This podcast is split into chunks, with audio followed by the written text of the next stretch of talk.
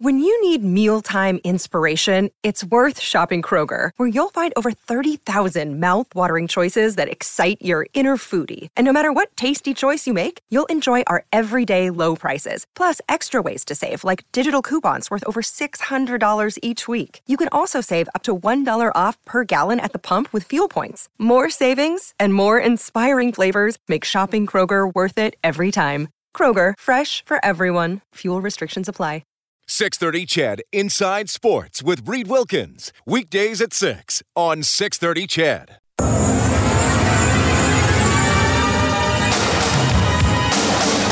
And now you've got Caggiula looking for the activating nurse. He's got him to win it. Nurse shoots and scores! Darnell Nurse! Elects not to shoot. Pressure by Gerard, then threw him aside to the net. Backdoor one-timer score! Connor McDavid ends the game! Edmonton's home for breaking news on your favorite teams. This is Inside Sports with Reed Wilkins on the voice of your Edmonton Oilers and Eskimos. 630 CHED. Hey, thanks a lot for tuning in tonight. The Eskimos kick off their season on Thursday. General Manager Brock Sunderland will join us later on in the first hour of the show. Eskimos at Winnipeg, 5:30 countdown to kickoff. The game will start, or pardon me, 5 o'clock countdown to kickoff on Thursday. The game will begin at 6.30, first game of the CFL season, all leading up to the Grey Cup right here in Edmonton. Speaking of cups, speaking of cup celebrations, the party continues in Washington. 44 years of frustration over for the Washington Capitals and their long-suffering fans. We're the Stanley Team captain Alex Ovechkin at a rally on the National Mall that attracted tens of thousands. A confident TJ Oshie also led the crowd in a chant. Back to back, back to back, back to back. The last major sports victory celebration in Washington was the 1992 Super Bowl title. Tim McGuire, Washington. Well, I'm surprised Alex Ovechkin still has a voice left, that any of them do after all the celebrating and whooping they've done over the last few days. My name is Reed Wilkins. It's Inside Sports on Oilers and Eskimos Radio 630 CHED. And we bring in for the final time this season, so I'm a little sad, but it's been great to have him on the show for another year. Former NHL goaltender, now analyst with the NHL on Rogers. It is Kelly Hrudey. Kelly, how are you doing? I'm fantastic, Reed. My uh, summer has started. I I don't have to do anything else. I don't have to go to the draft. I don't have to go to the awards. I'm not a part of free agency. So, you know what? I'm just having a great time enjoying uh, being around my uh, daughters again, their partners, uh, my grandson. So it's an exceptional start to the uh, summer. Uh, now, your grandson, uh, Maverick, right? Yes, indeed. He's four months old now. Oh, wow. He's getting old. Know, right? uh, it's going to be sad, though, uh, Reed. I think I might have mentioned this to you.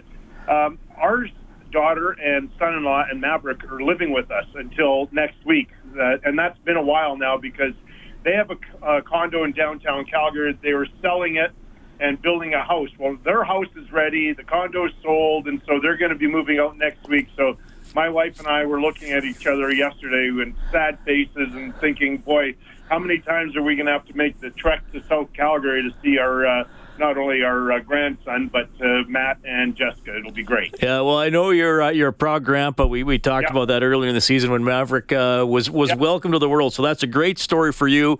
The Capitals turned out to be uh, a great story. Uh, that is, uh, I, I don't know if Ovechkin will be done partying by the time training camp opens. that might have been as as raw and as passionate uh, a cup acceptance as, as I've ever seen in in 40 plus years of, of, of watching hockey and seeing the cup uh, handed out. And clearly it's continuing. Things getting a little wild. So Jack Michaels called it yesterday on the show a little a little animal house, but they're not letting any moment slip away. It seems like.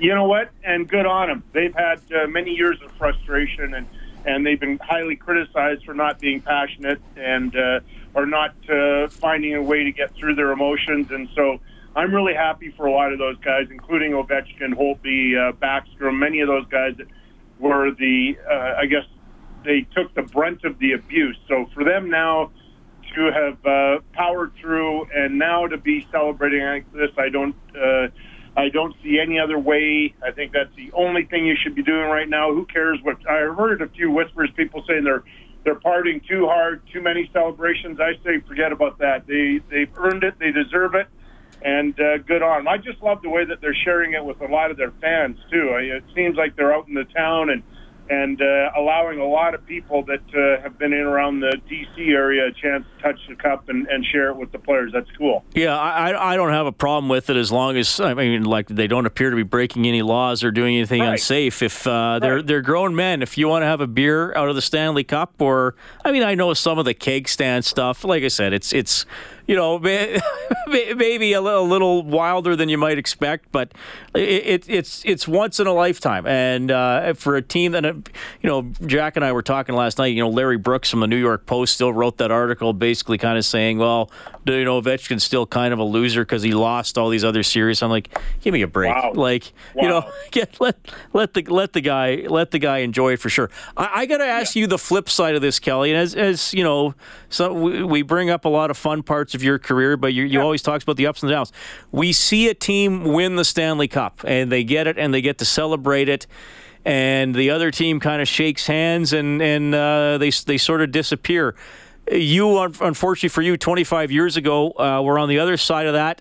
Uh, you lost three heartbreakers in overtime. Game five in the Montreal Forum, the Canadiens won 4 1.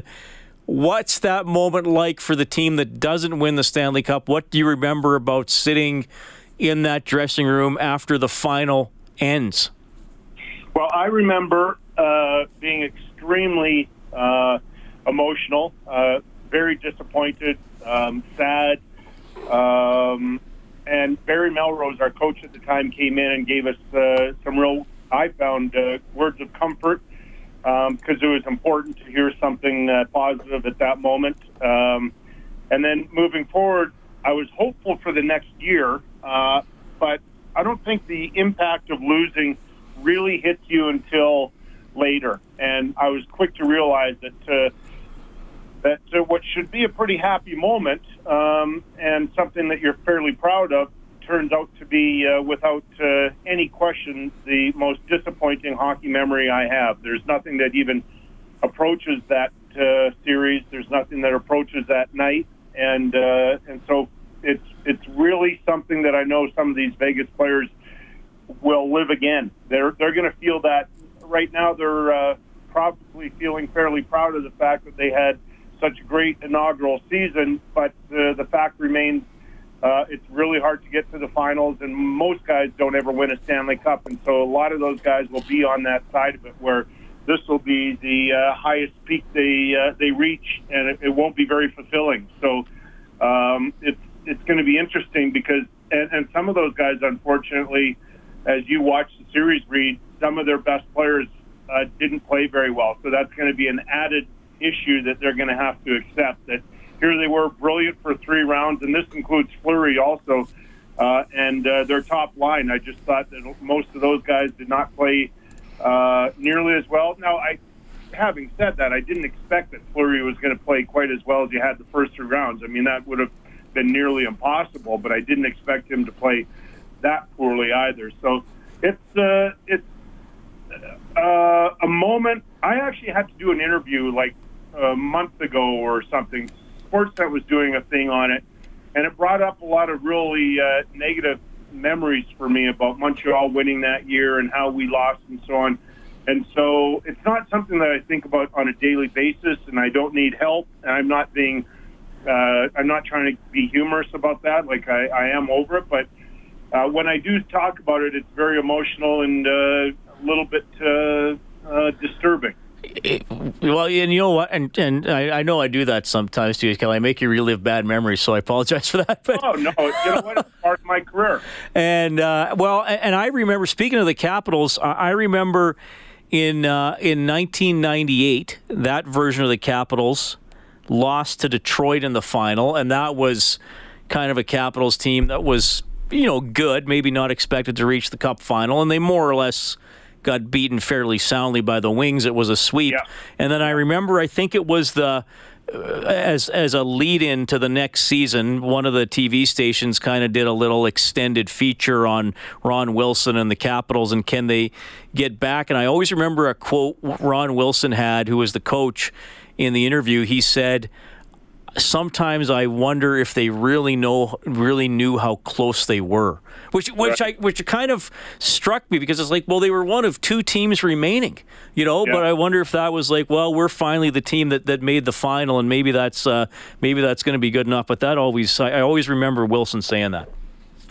Yeah, you know, um, what I remember most about moving forward, I, I think we were a veteran team, so I, I think we all did recognize uh, the importance of going to the Cup and, and how close we were. And I mean, it was, as you mentioned at the opening, we lost three consecutive games in overtime, so it's not as though we had a bad series and that uh, uh, we had regrets about that. We were really good in the series. Montreal is just a little bit better, but uh, moving forward, I think that's even maybe uh, maybe not quite as disappointing, but we couldn't quite figure out the season after why. Like we got off to a great start. I believe we were five one and one, and then we were terrible, and we just could not recapture. We couldn't find that groove again. And I think some of us were, it was in around January or February when we're still out of the playoff picture, but we're really close. Some of us, that, you know, and uh, I am about and how close they can get again next year. It's a little bit like Nashville this year. They just had nothing. Uh, they had a really good season, but they just couldn't answer uh, Winnipeg when it really counted. And, and you sort of wonder why when you've had all these good years or these experiences, but when it matters most, you fall short. It's very disappointing. Kelly Hrudey joining us on Inside Sports at 6:16. By the way, Blue Jays trailing 2 0 against Tampa Bay. That's in the bottom of the fourth.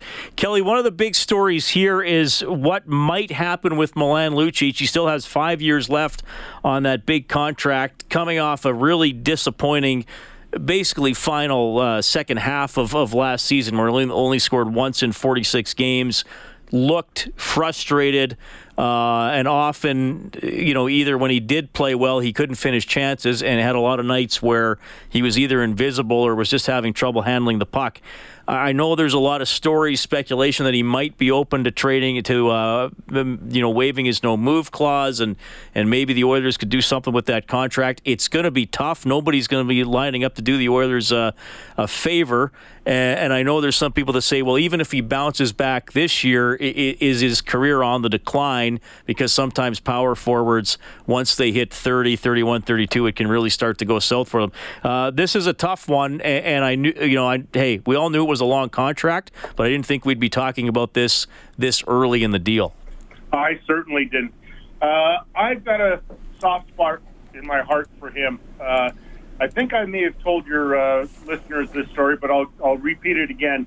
I just hope that he can find a way to sort of recapture that uh, love that he has for the game, the spirit uh, that he plays with again. Because when I did a game pretty late in the season, it would have been March, I believe, here in Calgary, and I was between the benches for that one. and uh, I've known Milan for a little bit. Uh, I wouldn't say we're buddies, but uh, we certainly can say hi and chat and stuff. And uh, he acknowledged me uh, in between the benches in warm up, and I had my eye on him the whole game. And what really surprised me is how he was not really into the game in the sense like he played with emotion. He wasn't getting uh, the best out of himself, oftentimes, and this was what struck me really odd and kind of sad, that oftentimes when he'd come off the ice, he'd sit down on the bench and he'd hang his head. Like his head would just go down between his legs, sort of. He wasn't watching the play anymore. He wasn't all that emotionally involved in the sense that he wasn't chirping anybody. And that's the Battle of Alberta.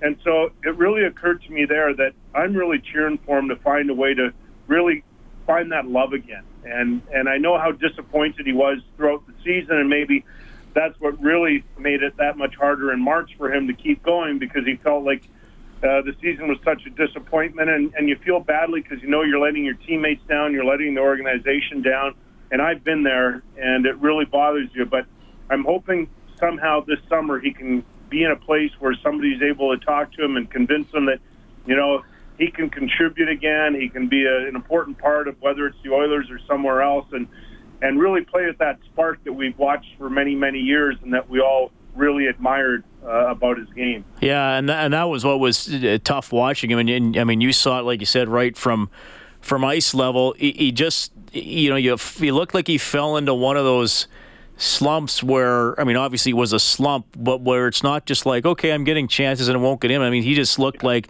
I got to get the puck off my stick as quickly as possible. I got to get off the ice as quickly as possible. And I think that uh, and and I think the Oilers had, had this problem as a whole. There wasn't a lot of joy in their game this year, right? right? And that and yeah. that that applies to Lucic for sure. And, and then when you look at it for Milan, you look at it. So that was March where I was there and I saw that, and you think of how many months of uh, that experience he's been going through and that sort of angst.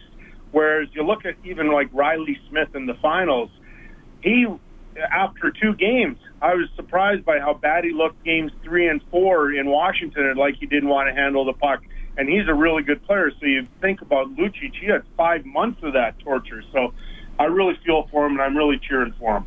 Yeah, it's going to be interesting to see what the Oilers do. I I, I do think that's going to be a uh, a, a, tough trade to make because, like I said, teams aren't going to want to do the Oilers a favor to, to take the contract off their hands. Kelly, uh, you're a joy to deal with. Thanks for uh, rolling with some of the stuff I throw at you, especially the highlights from your career throughout the season. I know you're going to have a great summer with your family. All the best with that. All the best on the golf course when you can get out, and we'll keep in touch. You got it. Thanks, Reed. I appreciate it. Had a great year with you, bud. That is Kelly Hrudey checking in tonight, Inside Sports on Oilers and Eskimos Radio, 630 CHED. It is 621. We'll talk a little bit more about Milan Lucic and some of the challenges there for the Oilers. And Peter Chiarelli is he's uh, likely weighing some options with that right now. And Eskimos general manager Brock Sunderland will join us as well. This is Mike Reilly from your Edmonton Eskimos, and you're listening to Inside Sports with Reed Wilkins on 630 CHED. Eskimos head to Winnipeg tomorrow.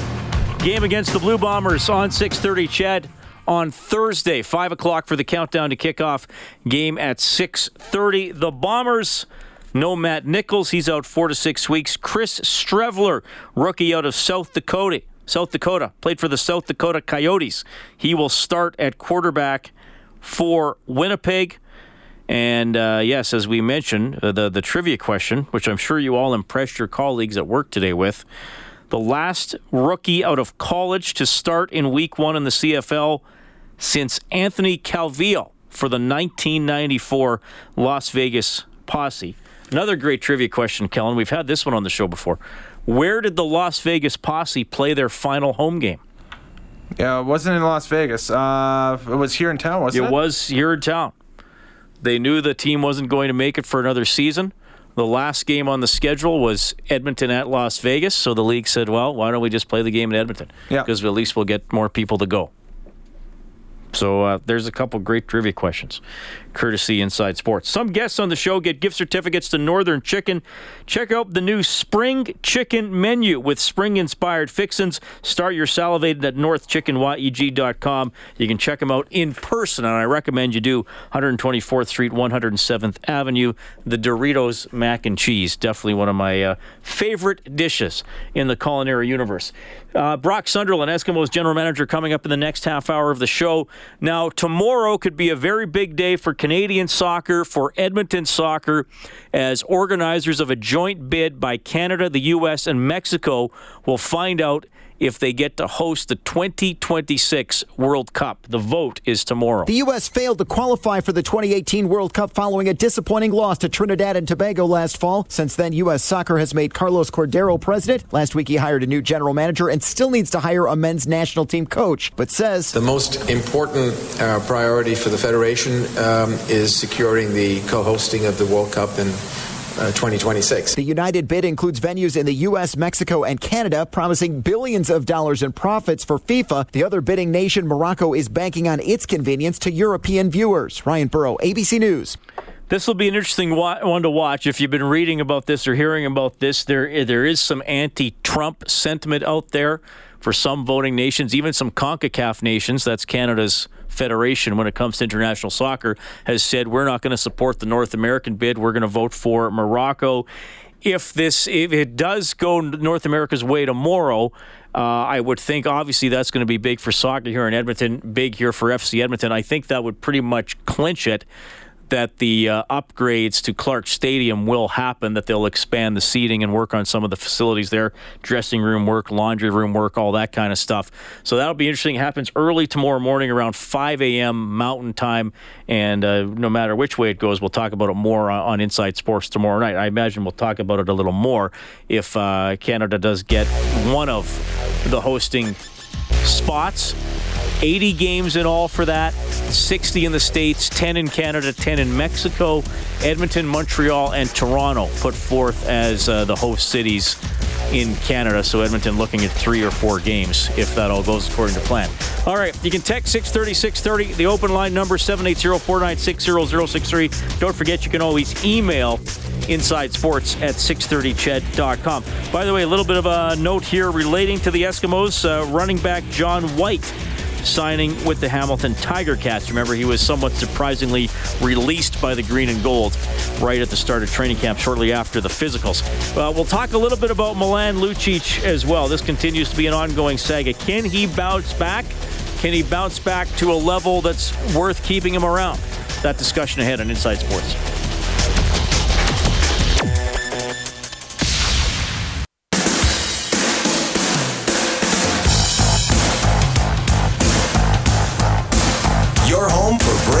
News and expert opinion. Inside Sports with Reed Wilkins on 630 CHED.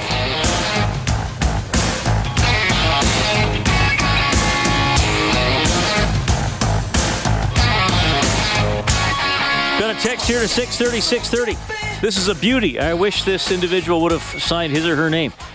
Here's a CFL trivia question Which Edmonton radio personality once did color commentary for the 1934 and 36 Grey Cup champions. Now, the Eskimos uh, weren't didn't start till the 50s. So this person would have been working somewhere else and then come to Edmonton later, I assume.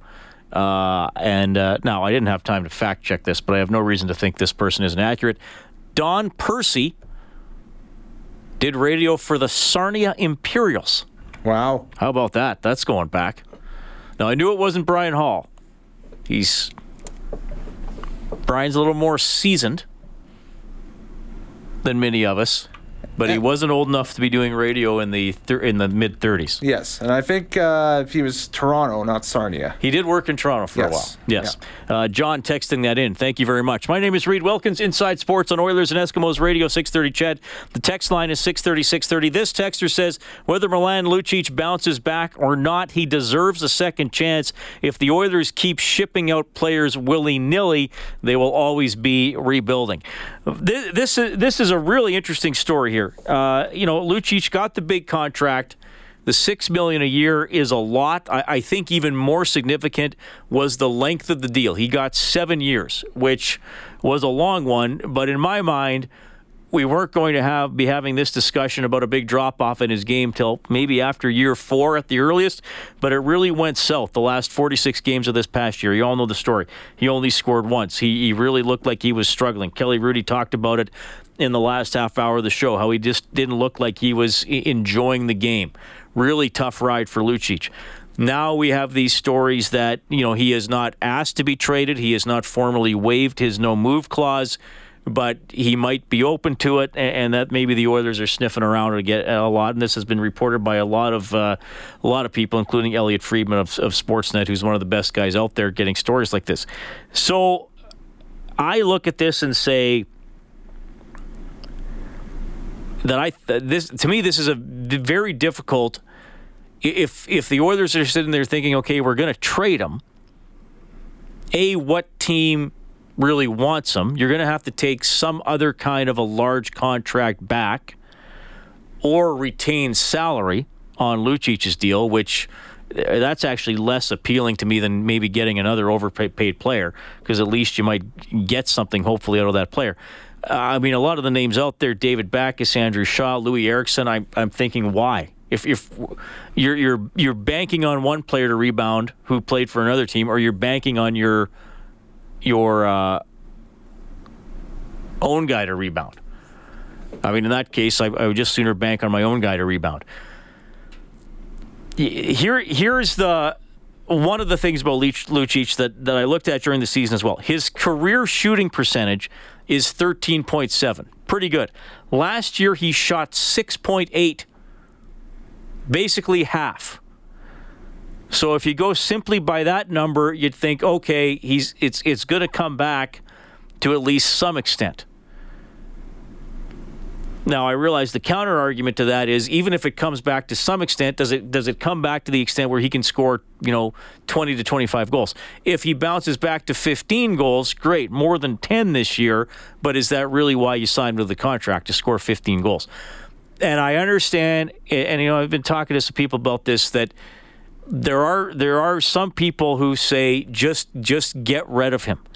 Get him off the roster because even if he has a bounce back year, it still won't be worth it in years four, five, six, and seven of the deal. And that's an interesting argument that, say just get rid of the contract so you don't have to deal with it later on. I, I am not really in favor of a buyout because in in the long term you're not saving that much, and you're you know you have over half of his well, a couple years, it's almost the full value of his annual salary taking up cap space. So I'm not really in favor of a buyout.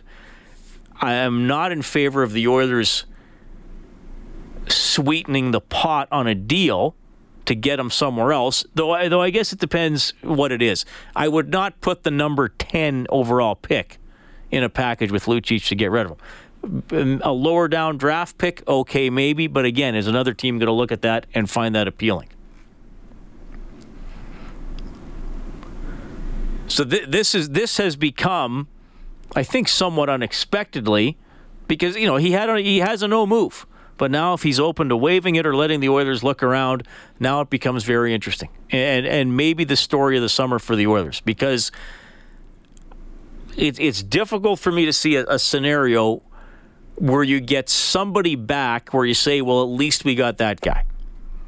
Because you may just get another player with a big contract who makes a similar amount of money. Unless the Oilers are just going to say, fine, we'll trade him for another overpaid guy who's struggling, but he maybe has shorter term. So we can buy it, buy it, buy it out earlier, or it ends earlier. I mean, I know somebody put out Dion Phaneuf's name, who has three years left on his deal. Now that would be interesting because you'd be trading for a different position. Phaneuf makes a little bit more, uh, but he only has three years left, so you could let it expire sooner or buy it out sooner, and it wouldn't be as punitive. Maybe, maybe that's the way the Oilers wind up going. I know. Uh, I, I, know. Uh, the uh, blogger. He's a really interesting guy, actually. Does a good job. Darcy McLeod, he goes by Wood Guy on Twitter. He put out a little graph today comparing Lucic's career to Todd Bertuzzi's. And his argument is that often power forwards at the age of 30, that's really where there can be a sharp decline. And yes, a lot of players decline offensively when they get older. That's fairly normal. But star players, whether it's the Sedins or, I mean, the Sedins are a great example. Uh, were they as productive in their last couple of years as they were, you know, seven, eight years ago? Of course not, but they, they were actually still pretty good offensive players. So their decline wasn't as sharp. But uh, so Darcy's argument was for bigger guys with a lot of miles. Lucic has played a lot of playoff games, plays that, you know, very physical style, that he's going to wear down a lot quicker. And for that reason, even if he does recover to some extent this year, Darcy still expects a big drop off in his early 30s, and then therefore it's maybe better just to get out from under the deal right now. Uh, somebody asked, "Isn't his contract front loaded?" For the uh, yes, but for the average annual value, that doesn't matter. And you can go on Cap Friendly and you can br- bring up somebody's contract and see what it would be like to buy it out. Maybe that's what that person is asking, but but but go do that.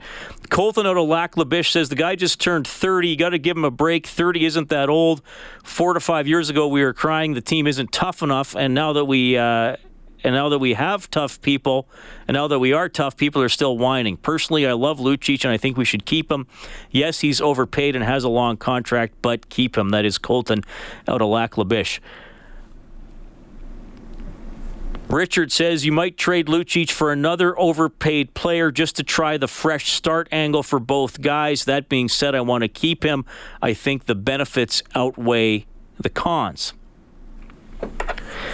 Now, and the other wild card in this is we don't necessarily know what else is going on in Milan Lucic's life that could possibly lead to him saying, you know what, if, if you want to look at moving me because Edmonton's not the right place for me right now, maybe and, and you know I and I'm not casting him in a, in a negative light, but you never know if that's a, a factor because I don't want to turn this into a guy doesn't want to play in Edmonton type thing because I don't think that's the story.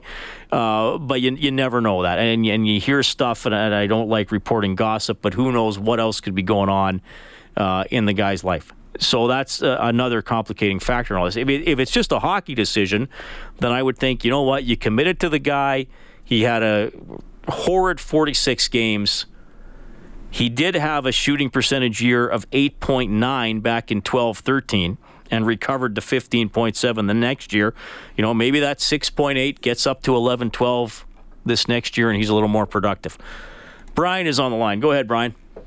Hey, Reed, how's it going? Doing well.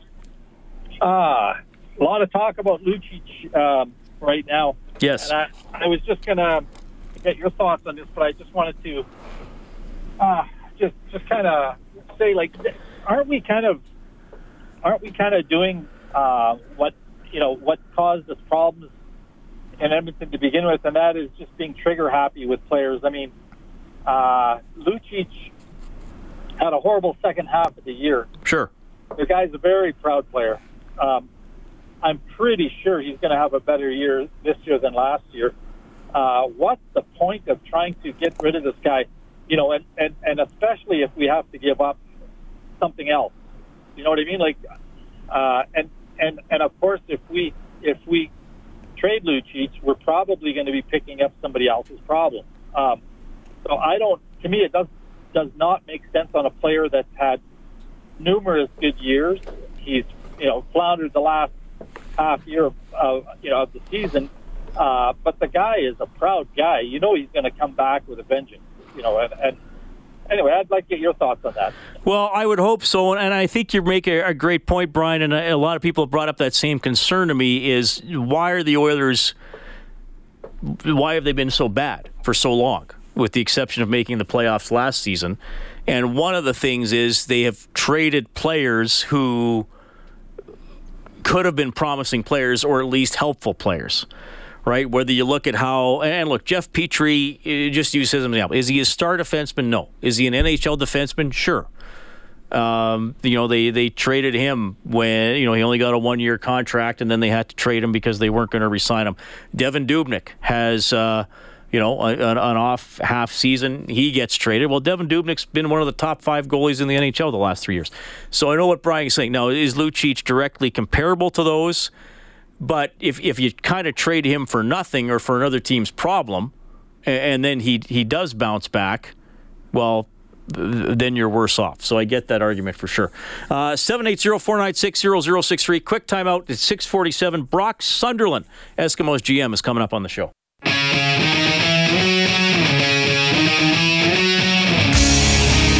JC Sherritt from your Edmonton Eskimos, and you're listening to Inside Sports with Reed Wilkins on 630 CHED.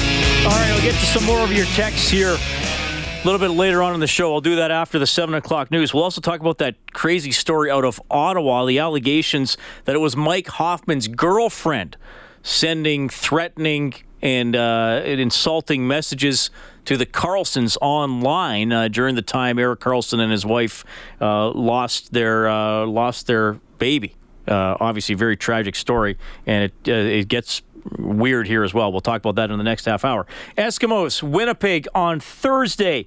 The general manager of the Edmonton Eskimos is Brock Sunderland. Brock, welcome back to the show. How are you doing? I'm good. Thanks for having me.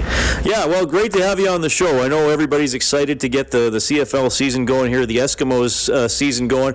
You know, Brock, you and I have talked a lot over the last uh, year and a bit since you became the general manager, and I'm, I'm curious to get your perspective on this spring and leading into the season as compared to last spring leading into the season? Because obviously, you, you know, you, you didn't get the GM job maybe at, an ideal time last year in terms of uh, uh, maybe prepping everything you want to. How different was it for you just having that year under your belt and then having the job for the entire offseason?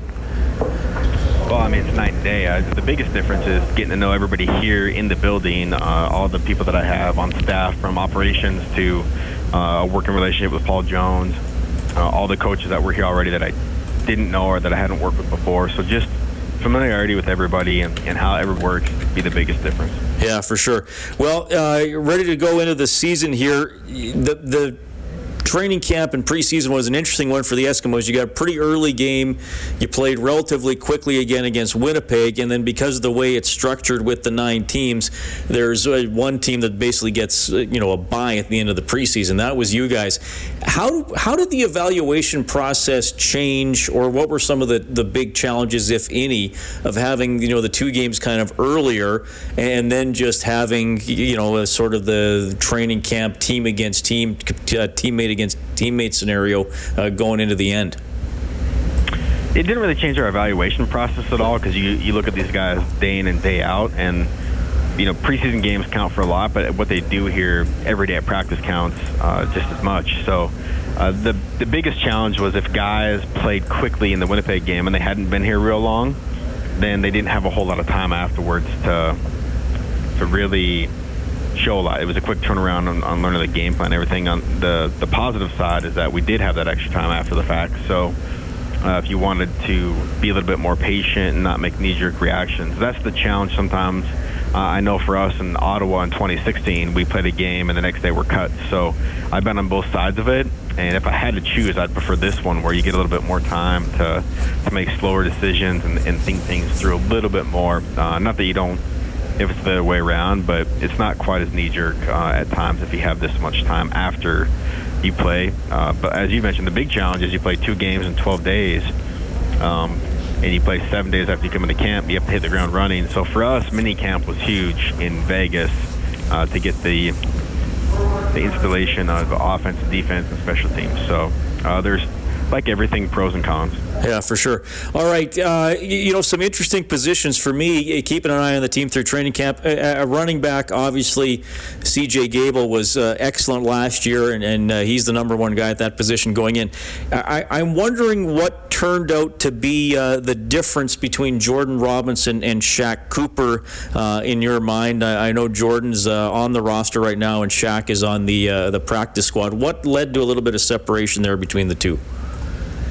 Oh, the biggest thing is returnability. Uh, you know, Jordan took a 98-yard punt back and has done kick returns, so uh, that would be the difference. They're both dynamic runners. Uh, I think Shaq is electric when he has the ball in his hands, and you know, I wouldn't be shocked if at some point he's on the field this year for us. So, in no way are we saying we're giving up on Shaq. Uh, Jordan just has that extra element, which is hard to find. All right. Eskimos general manager Brock Sunderland joining us on Inside Sports. Of course, Eskimos open the season Thursday in Winnipeg. We'll have it for you right here on 630 CHED with Morley Scott and Dave Campbell uh, providing the play-by-play. Hey, uh, you know, Godfrey Onyeka was uh, your first pick in this year's draft. Obviously, uh, in the second round, 10th overall. Got to interview him briefly uh, the night he was drafted. I, I, met him quickly at Fan Day. Seems like he's a pretty upbeat uh, young man coming out of Wilfrid Laurier. Did is on the roster here to start the season.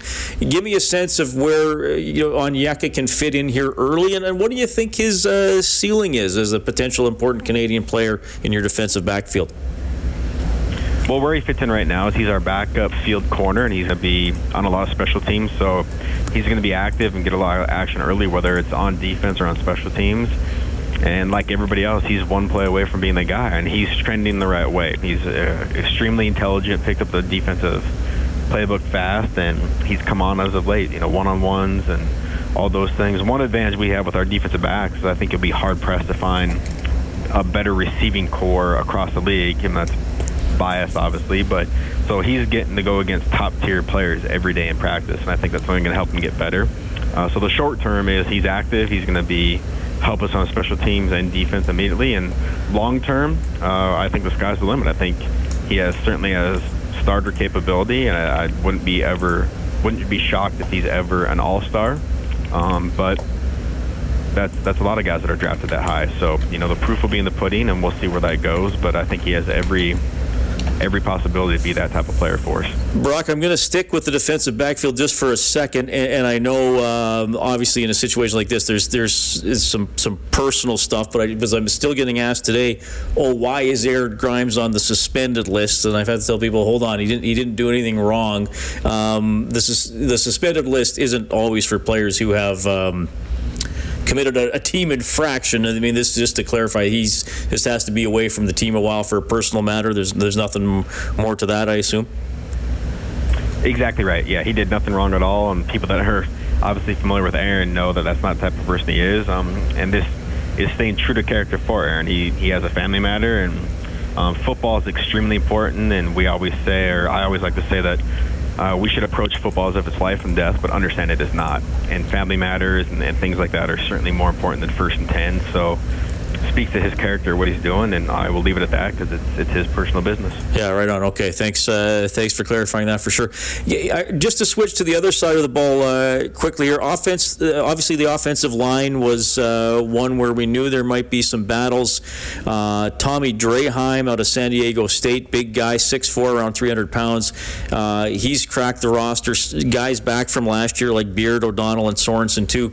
Um, I, was was that was that something? And I, and I know you're watching everybody, but I but I think there were maybe some more spots up for grabs here. Was Draheim, in your mind a guy that emerged, or what can you tell us about some of those battles for tackle spots that you saw through camp here? Yeah, we, we signed him late. It was later May. Ottawa released him, so it was right before camp that we picked him up.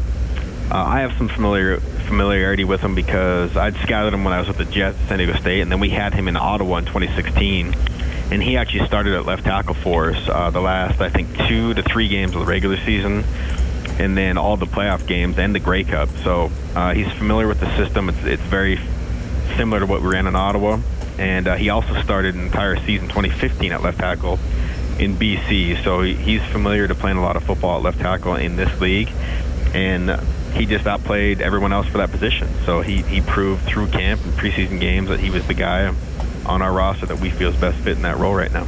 All right, I'll just throw one more at you. This is a fun one that I think a lot of fans and media like. When uh, TSN puts out its top 50 players, Mike uh, Mike Reilly voted number one, which shouldn't be a surprise as he was MOP last year. As a general manager, do you do you peek at that, or or, or do you leave that? Uh, you know, because hey, you just you just want to win. Uh, do, you do you take a peek at that list, or, or do you just leave it for the fans and the pundits? Yeah, I just leave it for the fans and the pundits. I mean, everything's subjective, and um, you know, I understand it's fun, and it's entertaining, but you know, how we evaluate film is probably drastically different than than uh, the media and the fans. So uh, it gets the conversations going and it's fun. But you know, uh, if I were to see the list, I'd probably disagree with a lot of it because I'm biased and think a lot of our guys should be on it. Right on. Well, Brock, I know we're going to talk a few times throughout the season. Thanks for making time for us tonight. Good luck against Winnipeg. I appreciate it. Thank you. 630 CHED Inside Sports with Reed Wilkins. Weekdays at 6 on 630 CHED.